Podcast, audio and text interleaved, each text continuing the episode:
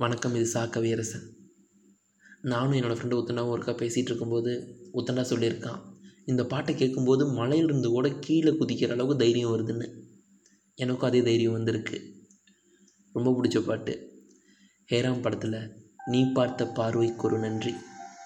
Kamal sir வரிகள் Ilaiyaraaja sir இசை. என்னுடைய சாயில் சயின்ஸ் புத்தகத்தில் எழுதியிருப்பேன் அழுத்தமாக எழுதியிருப்பேன் ஆசா போஸ்லேன்னு. அவ்வளோ பிடிக்கும் அவங்கள.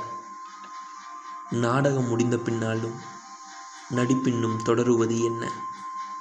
ஓரங்க வேடம் இனி போதும் பெண்ணே உயிர் போகும் மட்டும் உன் நினைவே கண்ணே. ஹரிஹரன் சார் இதை பாடும்போது கமல் சார் சொன்னதான் ஞாபகம் வருது. நிதானமான கோபம்னு சொல்லியிருப்பார். நிதானமான போதை வரும் இந்த பாட்டை கேட்கும்போது. இந்த பாட்டில் எனக்கு இன்னும் ரொம்ப பிடிச்சது பார்த்தீங்கன்னா ஸ்டார்டிங்கில் வர அந்த பெங்காலி வாய்ஸ் ஓவர் ராணி முகர்ஜி சொல்லியிருப்பாங்க. அந்த வரிகளுக்கு சொந்தக்காரர் ஜெபனானந்தா தாஸ்.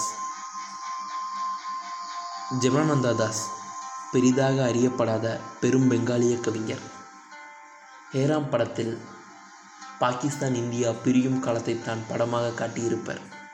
அக்காலத்தில் வாழ்ந்த கவிஞர் தான் ஜெபனானந்தா தாஸ். இவரோட அந்த பெங்காலி வரிகள் போலவே தான் இவரது வாழ்க்கையும் அமைந்ததாக எனக்கு தோன்றும். மிகவும் கூச்ச சுபாவம் உடையவர் தான் எழுதிய கவிதைகளை வெளியிடுவதற்கே அவ்வளவு கூச்ச சுபாவம் கொண்டு தயங்கி தயங்கி வெளியிட்டவர். கொல்கத்தாவில் ஓடும் டிராமில் விழுந்து ஆயிரத்தி தொள்ளாயிரத்தி ஐம்பத்தி நாலில் மாண்டு போனார். சிலர் இவர் தெரியாமல் விழவில்லை. தற்கொலைக்கு முயற்சித்தார் என்கின்றனர். இவர் இறந்த பிறகுதான் இவர் எழுதிய பல நாவல்கள் தெரிய வந்தது. அதற்கடுத்து ஆயிரத்தி தொள்ளாயிரத்தி ஐம்பத்தி ஐந்தில் சாகித்ய அகாடமி கொடுத்தார்கள். அந்த பெங்காலி வரியோட அர்த்தம் என்னென்னு தெரிஞ்சுக்கணுன்னு ரொம்ப நாள் தேடி இருக்கேன் அப்புறம் படம் பார்க்குறப்ப சப்டைட்டில் பார்த்து புரிஞ்சுக்கிட்டேன். அவ்வளோ அழகாக இருந்துச்சு. அது ஒரு அந்த இடத்துக்கே நம்மளை கூட்டிகிட்டு போகிற மாதிரியான வரிகள். அதனுடைய தமிழ் முயற்சி தான் இப்போ. வானத்தில் வெண்ணிலவின் வெளிச்சம் சிறுத்தையின் பாதச்சுவடுகளாய் படர்ந்த மலர்களின் வாசம் மருண்ட மான் போல் எனது இதயம். இந்த அமைதியான ராத்திரியில் நான் எங்கே போகிறேன்? வெள்ளி நிழலாக இலைகள் என் மேனியில் உதிர்கிறது.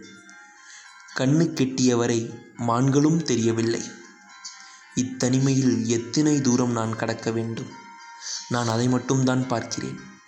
அது வளைந்த வால் போன்ற நிலவு. இறுதியாக இருந்த மின்னும் பொன் தானியங்களும் அறுக்கப்பட்டன. அதுவும் அடுத்து மெல்ல மெல்ல மறைகிறது. மானின் வெள்ளை விழிகள் இருள் சூழ்ந்த நித்திரைக்குள் மூழ்குகிறது.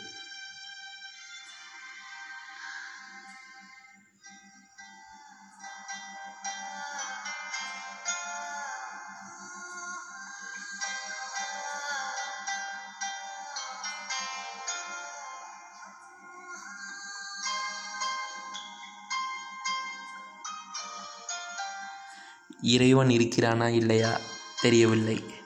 ஆனால் இசை இருக்கிறது. நன்றி.